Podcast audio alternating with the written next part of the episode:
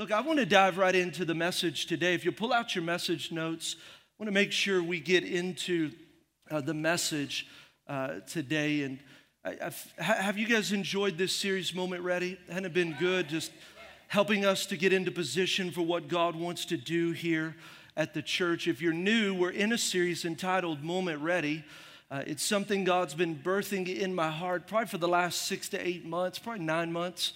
Uh, it's this theme that has just been stirring me up. You've been hearing me talk about it really uh, over the last nine months. You just didn't really know about it. And then finally pulled it into a series and just a series of messages that would inspire us to live the life that God has called us to live. Now, if you're new here, or if you're just joining us for this series, let me define what Moment Ready is. Moment Ready is all about seeing the most in every moment and making the most in every moment that we have. Now, the goal is for this not to just be a slogan. The goal is that this would be a way of life, that we would see the most in every moment and we would make the most in every moment. So it's really a two part God, give me an awareness of, and then give me the discipline to act on. How many know we need some discipline?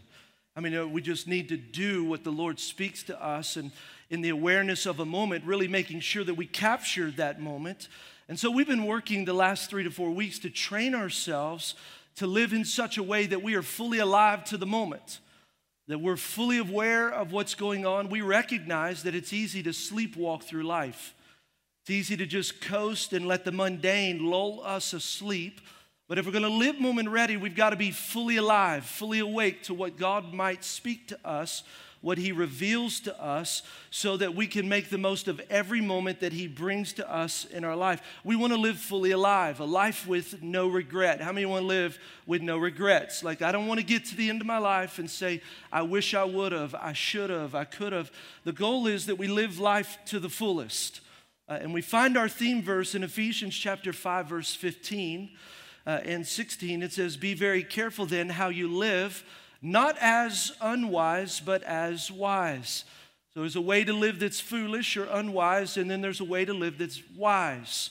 And so we want to live our lives with those that are wise. We want to do it. And this is what it says we should do. We should make the most of a couple of opportunities that God brings our way sometimes, occasionally.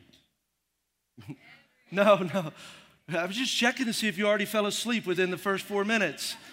Some of you, you're like, you done glazed. It's like I came up, you, you're like the glaze. No, no, what's he say? He says, when? Every. Everybody say every. Every opportunity because the days are evil. So if he tells us to make the most of every opportunity, then that means it's possible to make the most of every opportunity. And so we're, we're working on this. We're developing the discipline. We're developing the, the, the, the, the history in our life, the, the patterns, the habits of saying we live life this way. Now, today I want to talk about living moment ready with people. If you missed the last three weeks, I would encourage you to go back and watch the podcast, go back and listen to the podcast. Probably, I believe, some of the most powerful messages I've ever shared about I feel like the way they've, in, they've impacted me, and hopefully I've in, articulated it in a way that it's impacted you as well. Now, when we talk about living moment ready with people, I want to take some time this morning to answer this question What if we were willing to do anything possible to reach the people that God has placed in our lives around us? So, what if we were willing to do anything? Regardless of the cost, whatever is possible to reach the people in our lives that God has placed around us. Think about that for just a moment.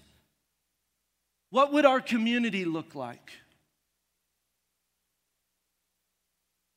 What would your family look like? What would your workplace look like? If you were willing to do whatever it took, anything short of sin, to reach the people that God has strategically placed in your life, people that He has surrounded you with on purpose. Knowing that you could be the answer or the solution to what they're searching for. Not that you're God, but how many know you could point them to God?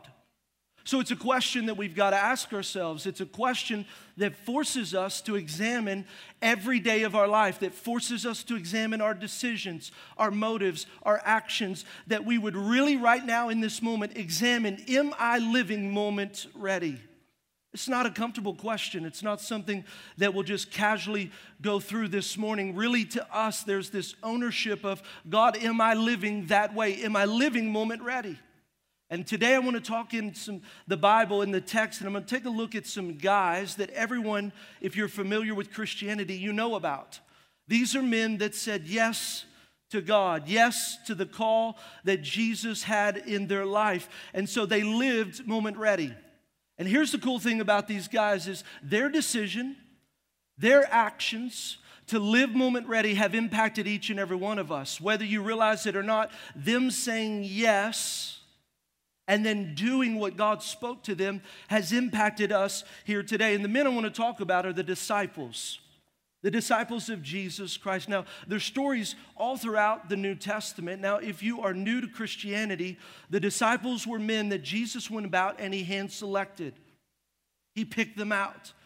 He gave them an option to follow him. And then when they said yes, he lived his life with them for three years. This was the original small group. You know, we're not a church with small groups, we're a church. That's somebody say, that's kind of weird. What do you mean? That means we choose to live life in community. That it's not just about this big church gathering that happens on Sunday, and we love it. We're excited that people show up. But really, it's about how we live Monday, Tuesday, Wednesday, Thursday, Friday, and Saturday. It's about us living life together. It's the model that Jesus demonstrates and models for us.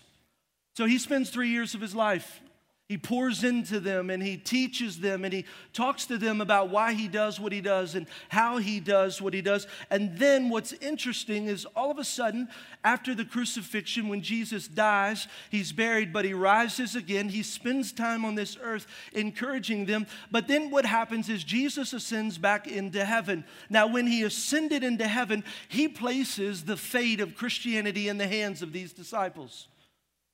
I mean, no, that's a little scary. If I was Jesus, looking at the history of these men that fled when he fled when he was being crucified that denied him that didn't seem to have a grasp of kingdom concepts and yet jesus says look i'm going to ascend into heaven but i trust them enough that i'm going to leave the fate of christianity into their hands. How many know that's some faith? I, I, I probably i would be nervous if jesus selected me.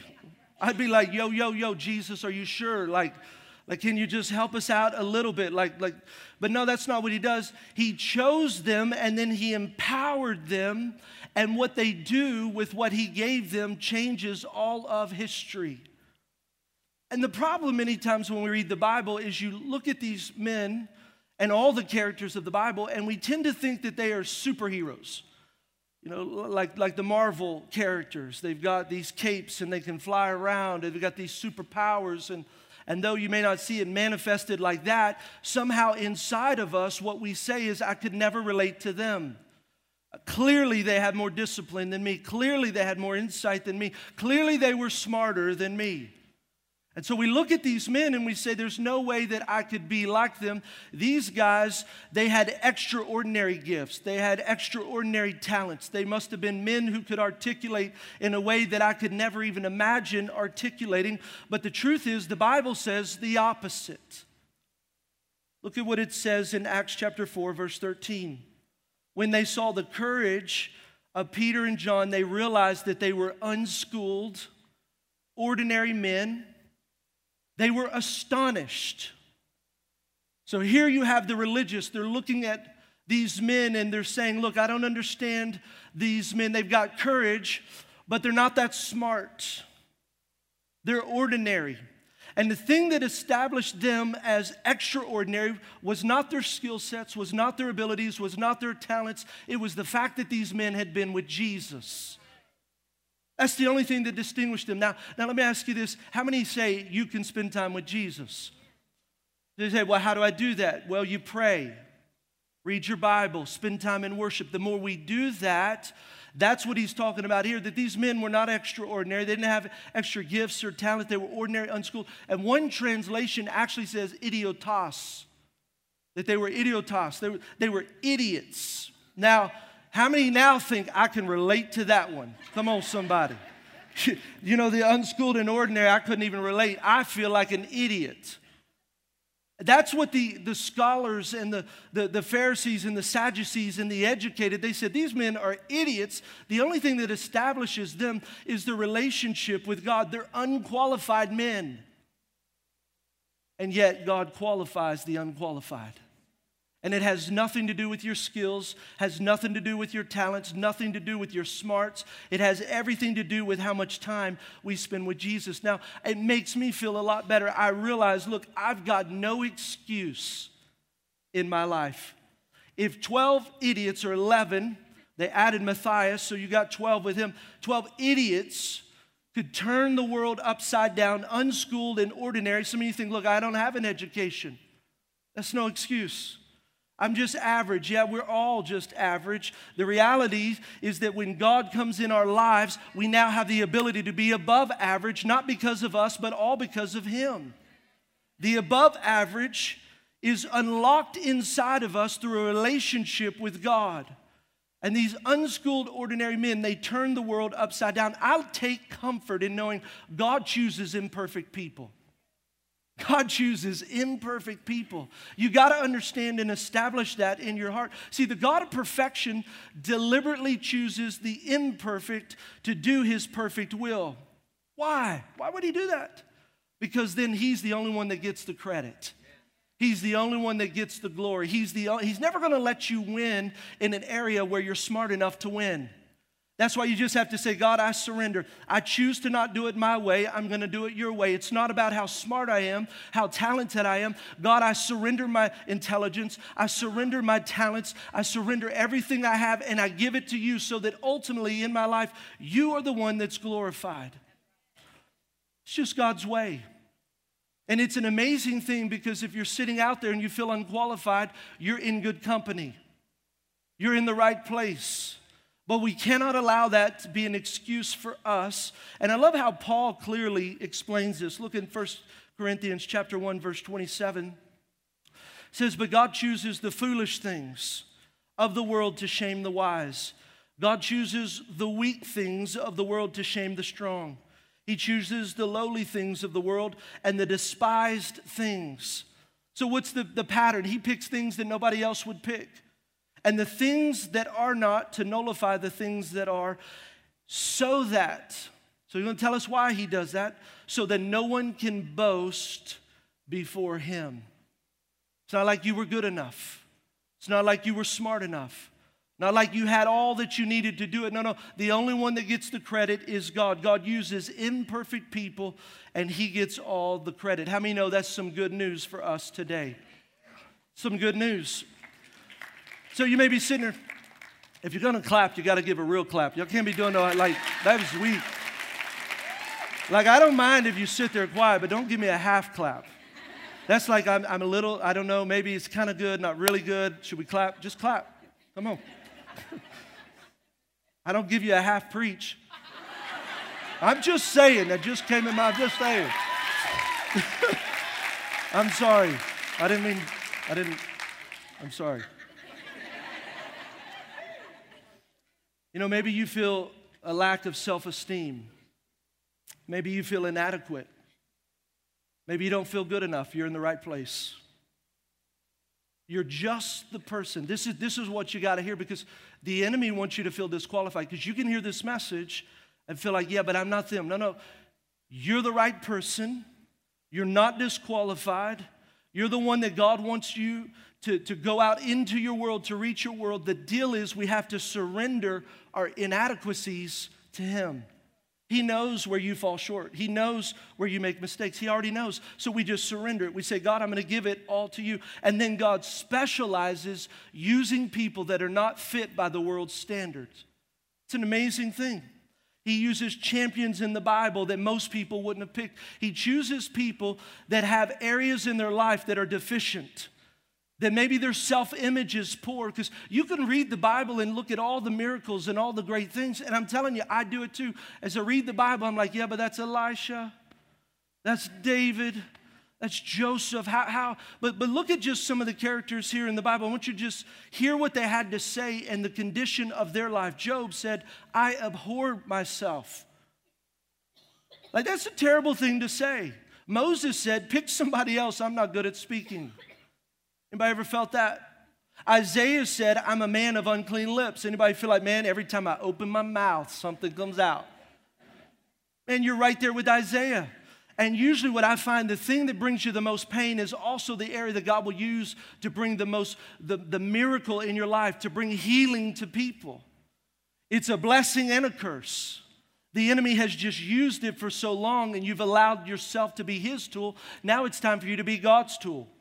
David cried out, Look, my sin is ever before me. So he's saying, Look, God, man, I sin all the time. Anybody ever feel like I sin all the time? Peter said, Look, depart from me, for I am a wicked man. About wicked. Just, so, so, what's my point? My point is you've got to see that you're normal. The enemy would want you to think that you're not normal. Paul said, The evil which I would not, that I do. So, in other words, the things I'm like, I'm never going to do that. I'm not going to do that. He's like, Man, I do it all the time.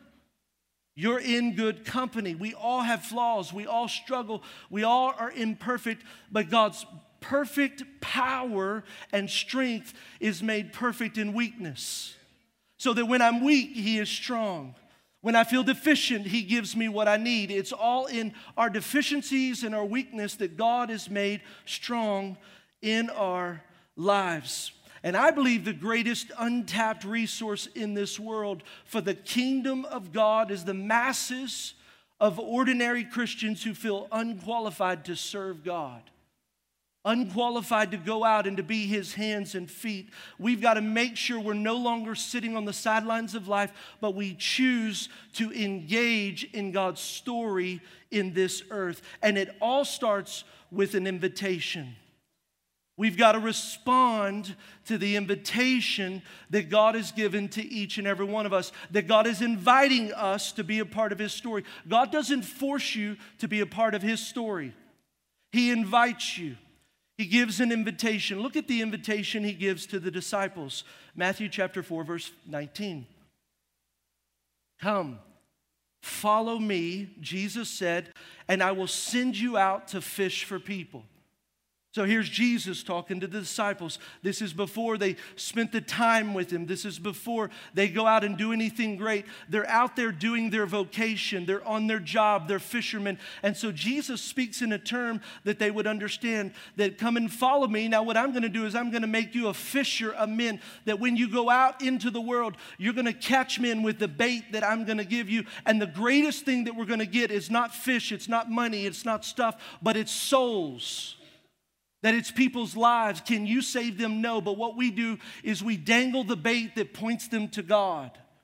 And he tells them, Look, I'm inviting you. There's an invitation. Come and follow me. The disciples could have chosen at any moment to say, Jesus, we're not going to follow you. We don't even know who you are. Are you sure you picked the right person? Now we're going to do what we are comfortable with.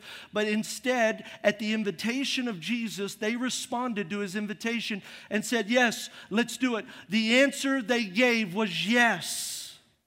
We're all in. I'm not sure you picked the right person. If you knew all of my flaws, you might have changed your mind. But at the invitation, I responded. My response is yes. And this is what you've got to know the invitation to you today is the same that Jesus is inviting you to follow him. So, each and every one of us, if you're here in this place, hopefully you've responded to that. That's when salvation happens. We say yes, we surrender our whole life. But now the key is I don't want to stay the same old person that I was before Jesus. I've got to allow Him to work inside of my life. I'm going to follow in His footsteps. I'm going to be changed from glory to glory to glory. But the second part is look, after you're following me, when you're running after God, when you're following after Jesus, now the next invitation is look, go. I'm going to send you out. What am I going to ask you to do? I'm going to ask you to catch people. People that you would go out. It's what we call the Great Commission. And if you've been around Christianity, you've probably heard it. It's in Mark chapter 16, verse 15. And if we're to live moment ready, we have to embrace the Great Commission that God has, not just for the disciples, but for each and every one of us here today. Look at what it says. And then he told them, Go into all the world and preach the good news to everyone. This commission was not just for the disciples, it's for all of us today. That everywhere we go into all the world, whatever your world looks like, that we would preach the gospel. And I know in those words, sometimes you think preach. Well, I'm not a preacher. I don't have a microphone. Yes, actually, you are. Your life is the microphone that the world is watching. That everything you do, they're watching your life. I heard a quote a long time ago that says, What you are screams so loud in my ears, I can't hear what you say. That what you are, the way you live, you're preaching the good news, the gospel, you're proclaiming the greatness, that every place you go, you would just tell them a little bit more about God, share what He has done in your life. And sometimes it's easy to defer this to the pastors. I think that's the fallacy of ministry today. It's like, well, I'm not an evangelist. Let's let brother evangelist so and so. And we know they're an evangelist because it says that on Facebook. right? Not, I mean, I'm not saying they got fruit or not. I'm just saying, I mean, who, like, like, can I tell you something? You're all evangelists. Like, like, don't let that gift cause you to feel like, well, that's brother so and so, or that's the pastors. And look, we got great pastors here at the church. They're doing everything they can. Everywhere we go, we spread the gospel. But the truth is, that commission was not just for me, wasn't just for the evangelist, it's for each and every one of us. Go into your world and preach and proclaim the greatness of God through your words, through your actions, through your life, that everywhere you go, people would see there's a God in heaven. It's not religion, it's relationship. And the fallacy is that, well, that's them, maybe someone else, maybe it's not me, but the truth is, every one of you are in full time ministry. Every one of you. Why? Because you've been born again. Ministry exudes from your life. You cannot separate who you are from what you do. And so, everywhere you go, you say, Well, I would pray for people, but we're at work. Listen, baby, pray for them. I may get fired.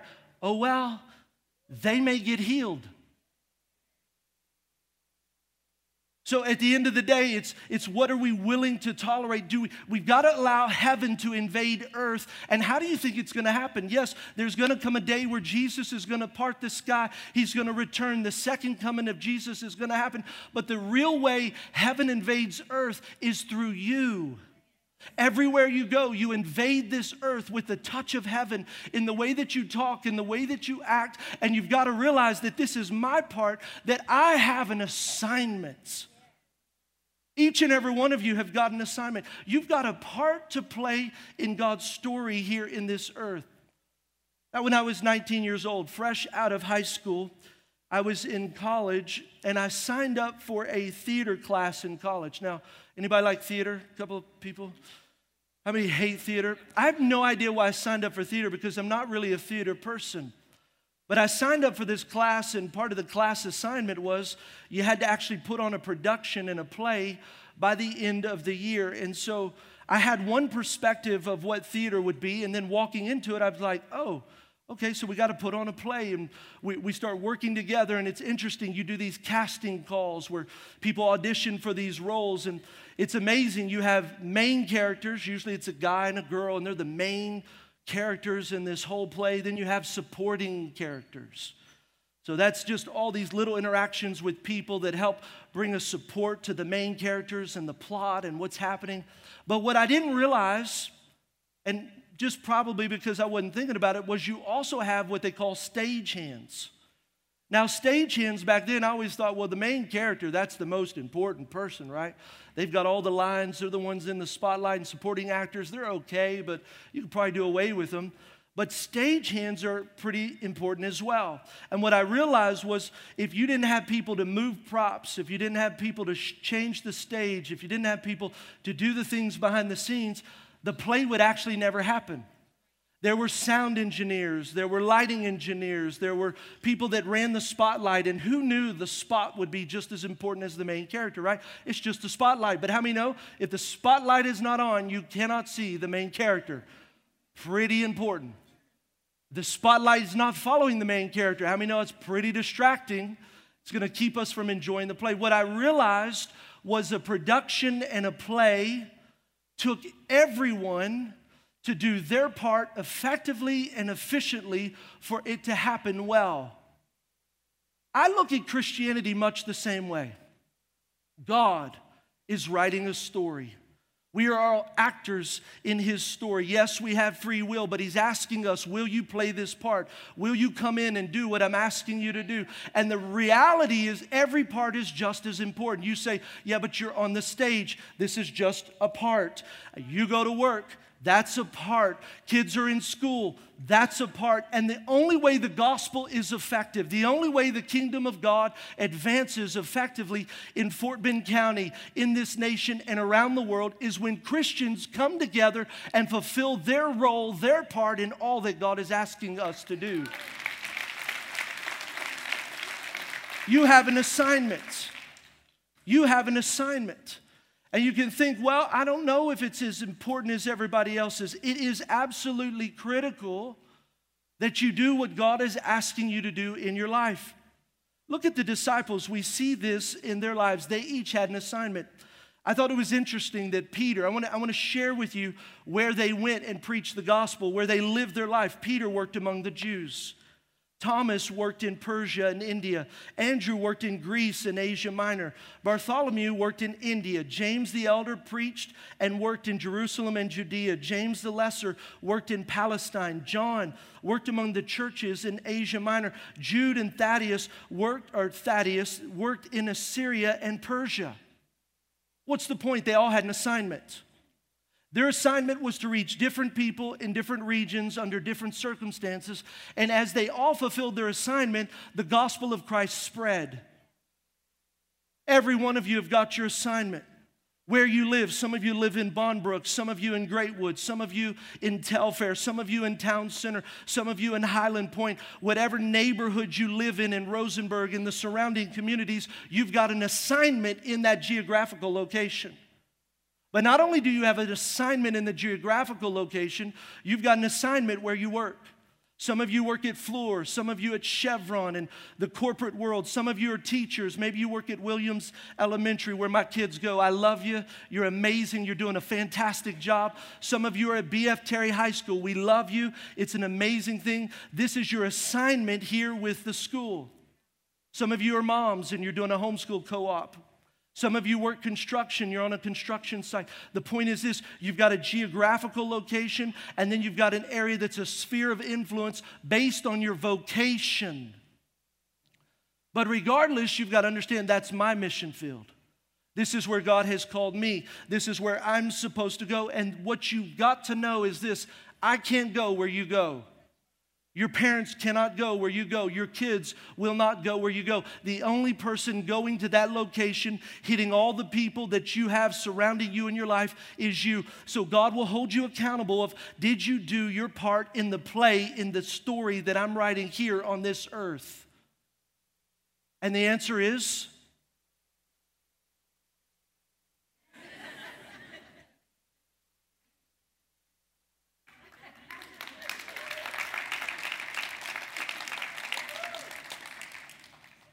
It's your assignment.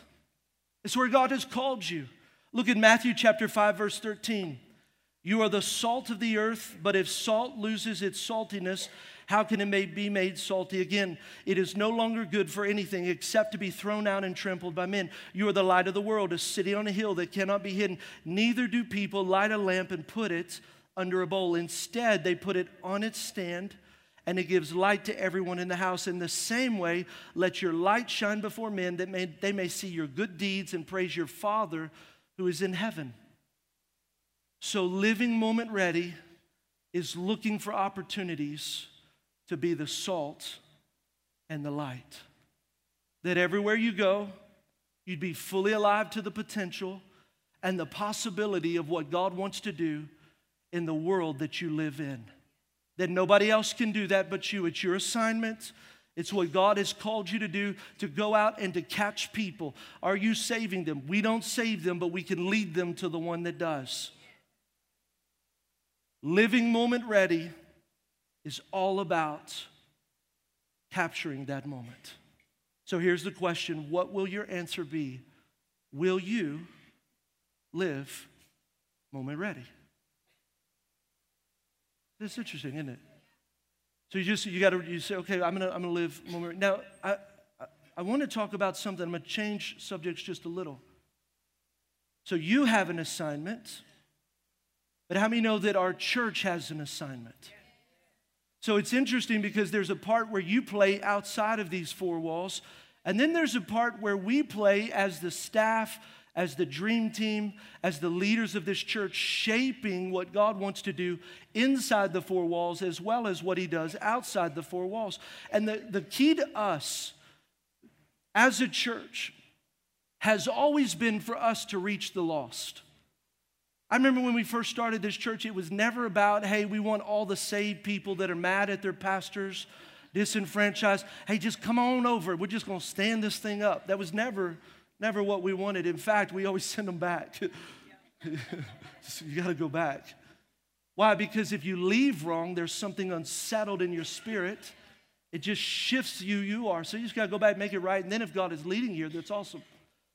But we've been on a mission to reach the lost, to reach the unchurched, to reach the de church, reach those that don't know who God is. And as a leadership team, this has been our passion. This is Phyllis and I and our family, the Kyle's family that helped help me lead this and, and help guide this. You know, we have felt such an overwhelming God calling on this. It shaped us as a church It's caused us to say yes to some things, and it's caused us to say no to other things.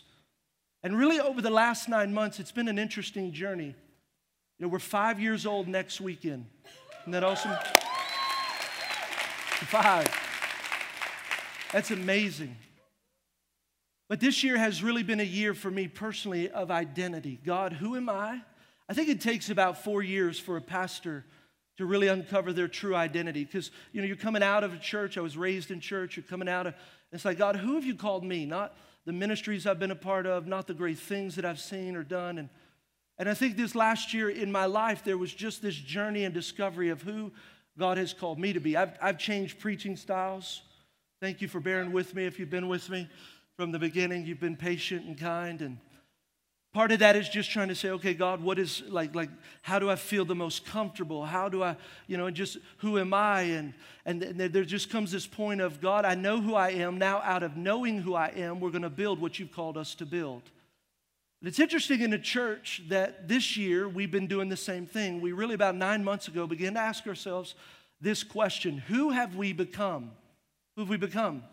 So it's one thing when you start this in your living room with nine people seven of which the adults are my family. and you get up and you say, This is what we're going to become. We're going to be this. We're going to be this. We're going to be that. We're going to do this. We're going to, this is what God's called us to do. But now it's a little bit different. It's not like who we're going to be, it's who are we. Who have we already become? What are the attributes of our character? What is it that we're actually doing? Not just saying what we want to do, but what is it that we're actually doing? And you stop dreaming about what you're going to become and realize this is who we are. Now, a lot of it was intentional. I was pretty intentional with the phrases that we said. I'm a pretty intentional leader. Few things happened by accident, but there were some things that happened by accident that shaped us. So some of it was intentional, some of it was unintentional, but I'd have to say all of it was good.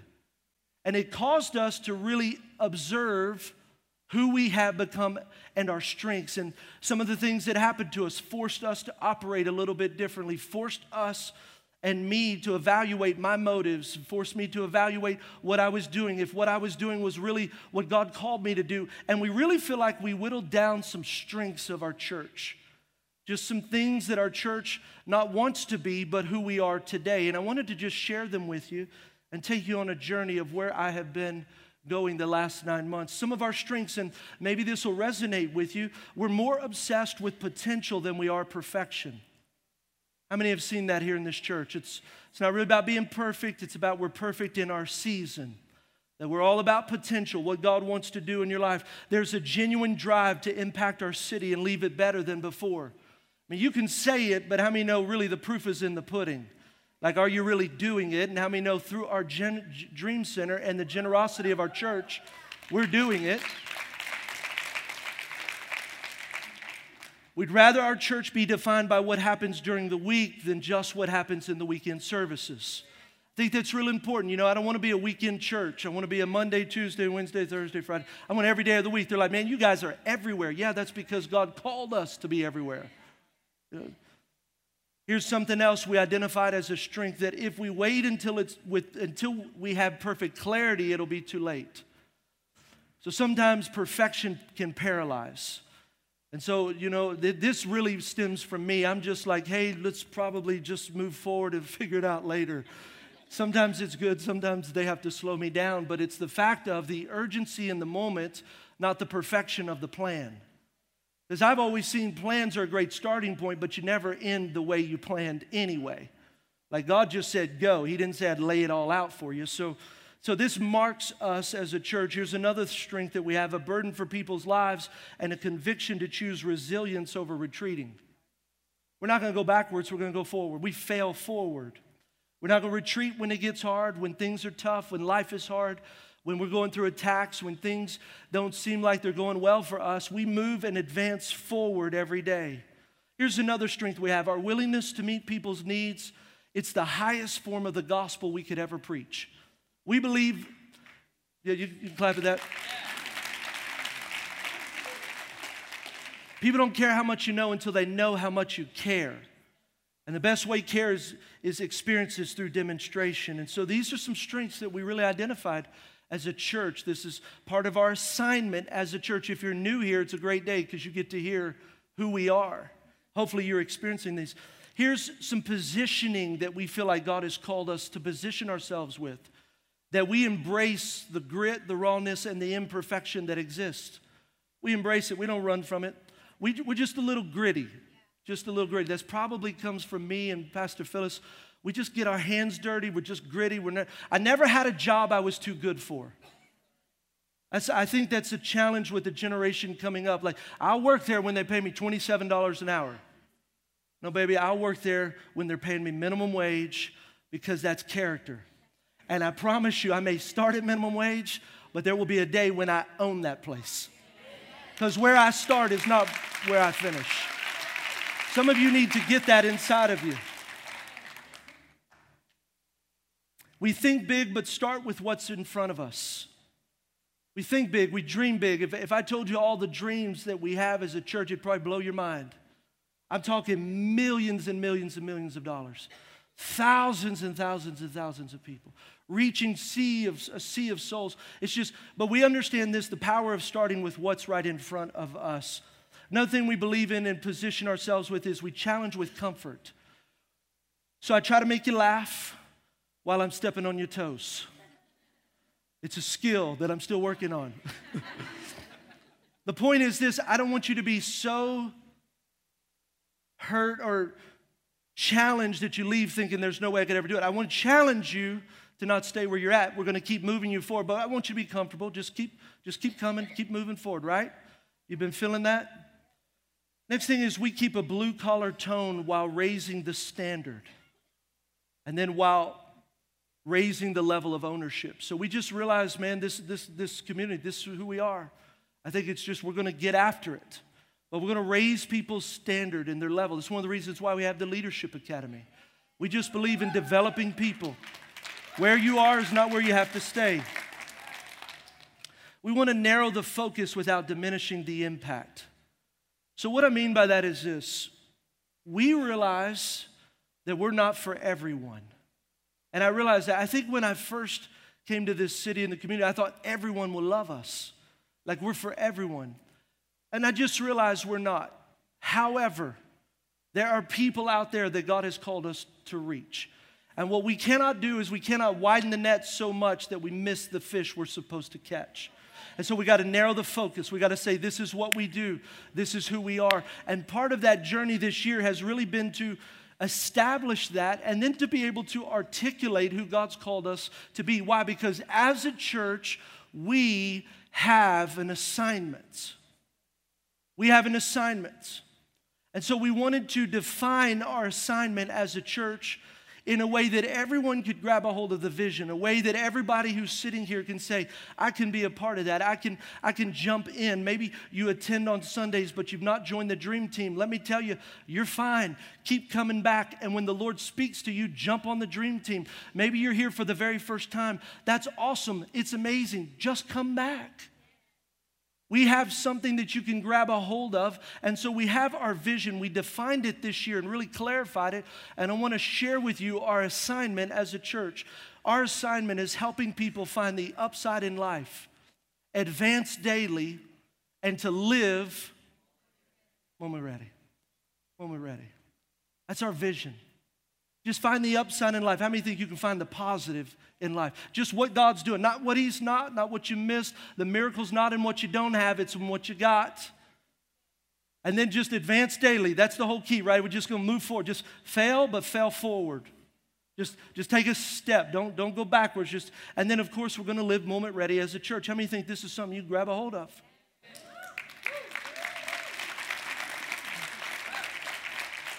And then as a church, we really clarified our promises as a church. These are things that you experience when you're here. We promise you'll experience it while you're here. And it's a promise we are making to people that are not quite yet here. Your friends, your family, the community, people that are outside of these four walls, but they're looking for more. And really, the two things define us not by what we want to be, but by who we have become. And the first one is this as a church, we promise to change the outlook. We're going to change the outlook. What's that mean? When you come through these doors, every time we interact with you, every time you interact with others, we are going to change the way people view God, the way people view church, the way people view their own lives, this city, and the world. That every interaction connects them one step closer to God and He changes their view.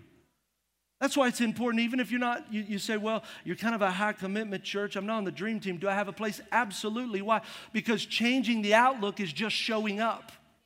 That when you show up, God can change your view. When you show up, God can speak a word inside of you that shifts your life. That a new view creates a new direction, changing the outlook. We believe in this that potential trumps perfection. We believe that this isn't church as usual. We're not just a normal church, just something you go to on a Sunday. This is a lifestyle, this is who we are, and this is who we will be. The future is bright. The second promise we have identified, and we say this is our promise for you in the church, as well as to those that have not yet been to the church, is we help others win. That's our mission in life. That by developing leaders in every generation and generously investing in opportunities to make better the lives of our people, this city, and the world, we help others win. That's the key, right? It's, it doesn't do us any good just to change people's outlook or perspective. The key is that in every interaction, we're going to help you. How many want to win in your marriage?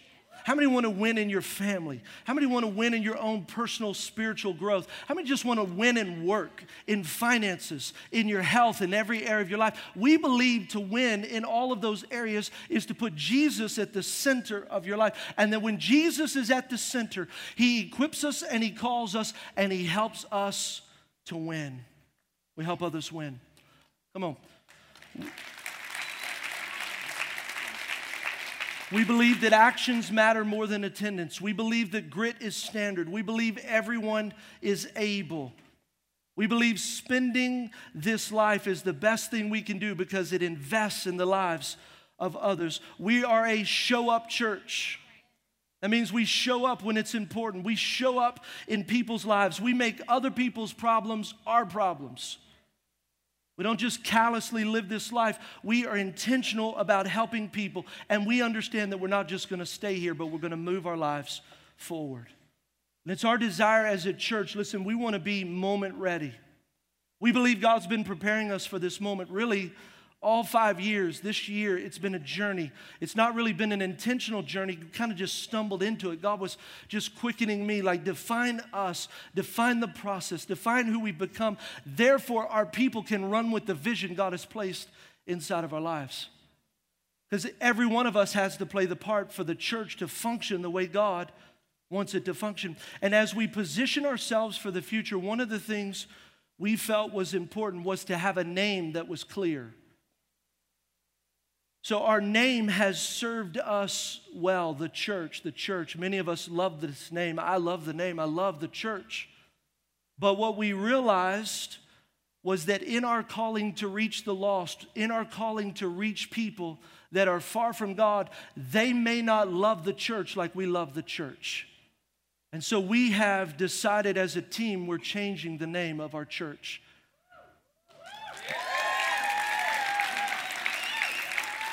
So I want you to check this out. Check it out.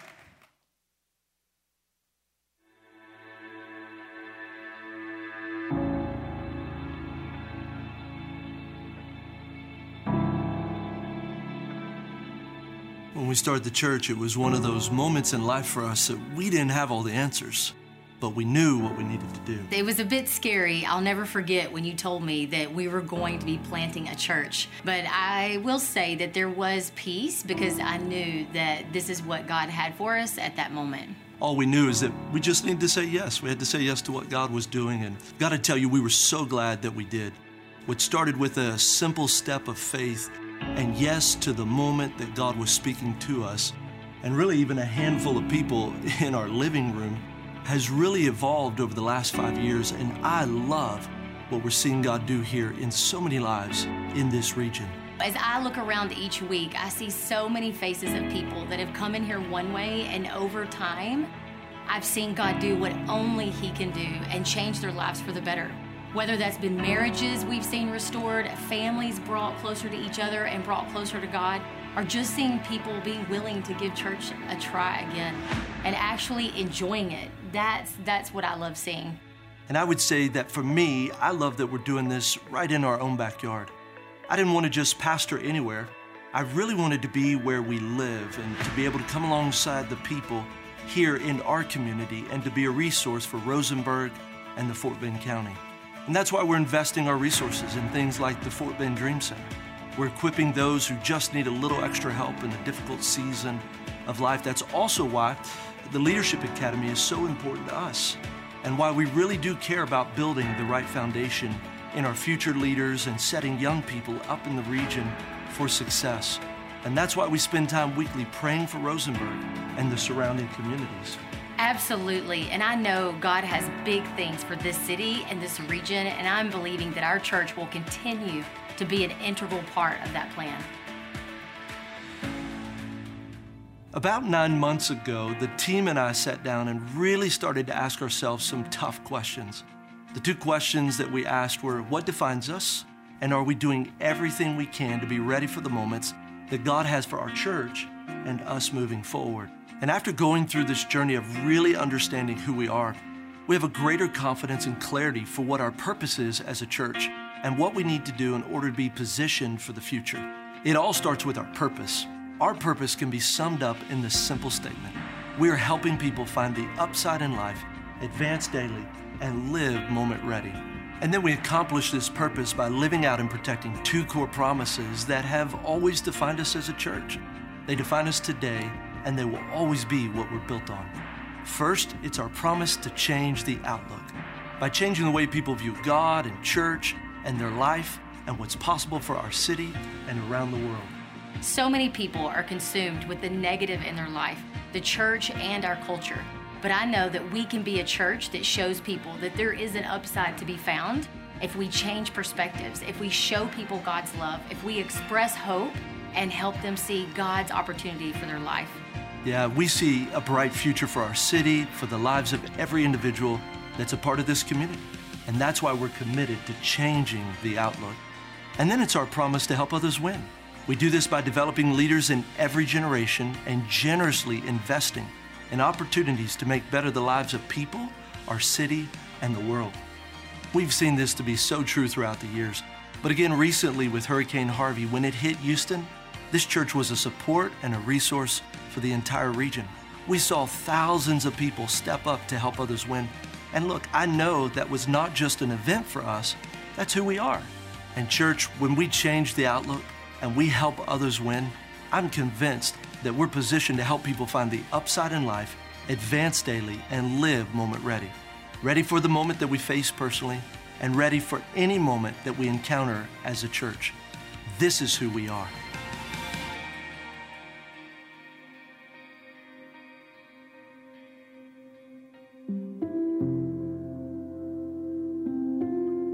As we celebrate five years as a church and we look back at all the things that God has done, I can't think of a better time for us to ask ourselves are we positioned well for the future that God has for us as a church? One of the areas we started to look at was our name. We started to ask is our name the right name for us to move forward into the future?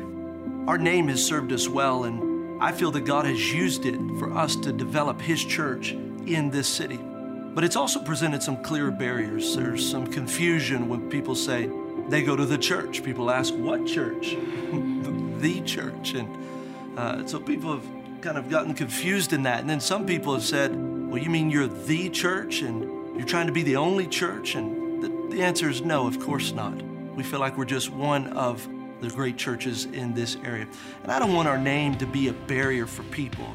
I believe it's time that we have a name that better says who we are, that tells the story of what we're here to do. And a name that really brings clarity, not confusion, when people hear it mentioned. That's why we're so excited to announce today our new name. I love this name. I love what it stands for. And I'm so excited to announce that the church is now Anchor Bend.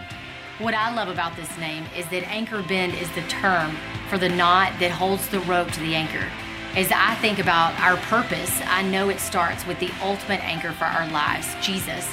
And when we're connected to Him, and only then, I believe that we're also positioned to be an anchor and a support and a resource for our city and all of Fort Bend County. This name represents so much, it captures our purpose, and I'm so excited to have this as our new name as we continue to commit ourselves to helping people find the upside in life, advance daily, and live moment ready. This is Anchor Bend. Come on. Uh, well, good morning, Anchor Bend. uh, I know some of you are thinking, wow, come on, this is exciting. You know, I want you to know we have never been more excited moving forward. Uh, we have been working on this for the last nine months, and I want to just talk just briefly. I'm, I'm aware of the time. We don't usually go this late, but I want to just let you know about a few things. Number one, this name change doesn't change who we are, it clearly communicates who we become. And so, what do you mean, Pastor? That means nothing's going to change. Like, I'm still your pastor. Like, the worship team still, they're going to be here just like they were today next week. And I mean, if anything, we're just going to keep getting better. We're going to keep getting better and stronger and more efficient and effective. And we're still doing small groups. We're still, nothing changes. It's just the name. And, and, and what I realized was what I love so much, the lost doesn't really love today in this culture. And so, what we didn't want to have was any barrier of a past experience of a wound or a hurt or pain or something that brings up a negative. The conversation on the invite ought to just be hey, come with me to Anchor Bend. What's Anchor Bend? It's my church. All right, I'll give it a try. Come on, somebody. It's not what church? The, what church? Wait, what's the name? The church. I mean, I mean, we all had the conversation, right? So clarity, who we become.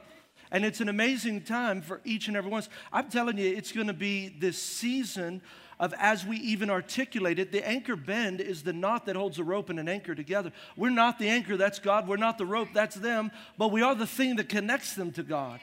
And we believe that, that holds them fast that we're to live in community. And so we are excited about that. I do i do realize some of you are like your, your heart you're like does that mean everything? Nothing else changes. Nothing else. Well there's a few things. And I, I do want to let you know what to expect because i want to walk you through sometimes the expectation of what's going to happen uh, just so that you know where we're stepping to. As of this moment uh, they've already taken off your stickers on your car. Uh, I figured if you had a sticker, you're all in anyway, you know. If you didn't have a sticker, you're like, well, they mess with my car. They might have even cleaned your car. So at least one spot. Uh, and, and so what we're doing is we're, we're, we're shifting everything immediately after this service. Our website is now anchorbend.com. Now you can go to ilovethechurch.tv and it'll move you there, uh, forward it, but it's anchorbend.com. Our emails will go to jim at anchorbend, but all that, that's just down the road. Right now, you, if you want to get in touch with us, get in touch with us the same old way. Uh, next week, at our five year anniversary, the reason we did this today was because next week, when you come up, though we're the same church, it's going to be brand new. Everything is going to be brand new. Everything. Every sign is going to be brand new. Every flag is going to be brand new. We have a brand new cafe that's going to be out in the breezeway. We've got all kind. It's all brand new. We got brand new stickers for you. So in fact, they're going to pass them out tonight or today. They'll pass them out if you want them. So all of that is going to be brand new. After service, our social media handle is going to switch to Anchor Bend TX. So it's going to be I love, it's not going to be the Church TX. It'll be Anchor Bend TX. So you'll start to see social media. We've got a couple of videos that we produce. This one is a six-minute video. I'm going to post it on Facebook, and then I've got a 60-second video for Instagram and other social media outlets that only do 60 seconds. What I'm asking you to do is share it. Everybody, share it. Let the world know what's happened. Let, let them know that the name is changing. Same church, but we're changing who we uh, have been called for the clarity of the people God's going to bring. Road signs are going to change. So you'll be looking, so you'll be looking for the church road signs going to say Anchor Bend. You say, oh yeah, I'm going to the right place. I'm going to the right place. text to give, your giving remains, uh, we're going to switch it. You can write your checks to Anchor Bend. When you text to give after today, it's the same number. It'll just say, Thanks for giving to Anchor Bend. Now, eventually, we'll phase out the, the church.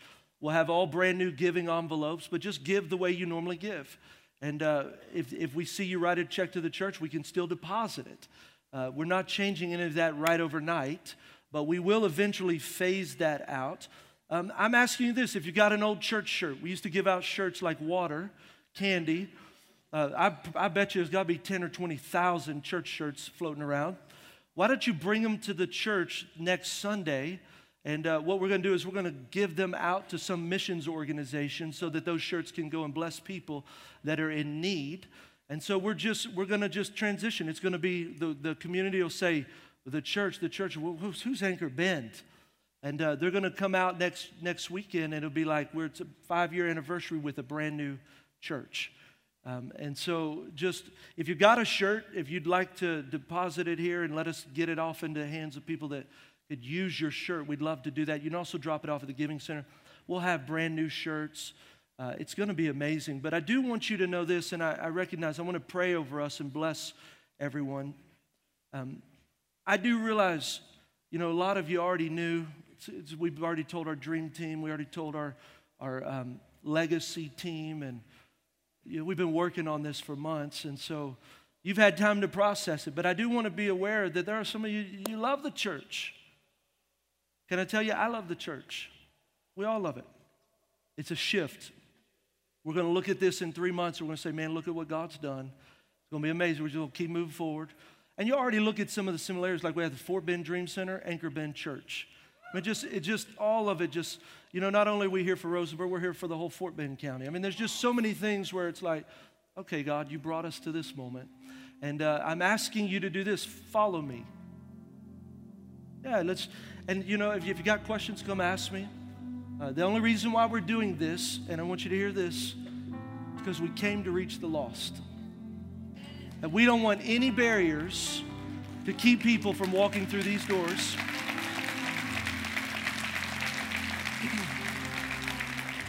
We want there to be a clear call. Come on, come to Anchor Bend. Awesome, I'm coming. I'll be there. Same church, new name. Father, I pray over every person in this place. God, I'm asking you to move in their lives and their hearts. God, I thank you for today that,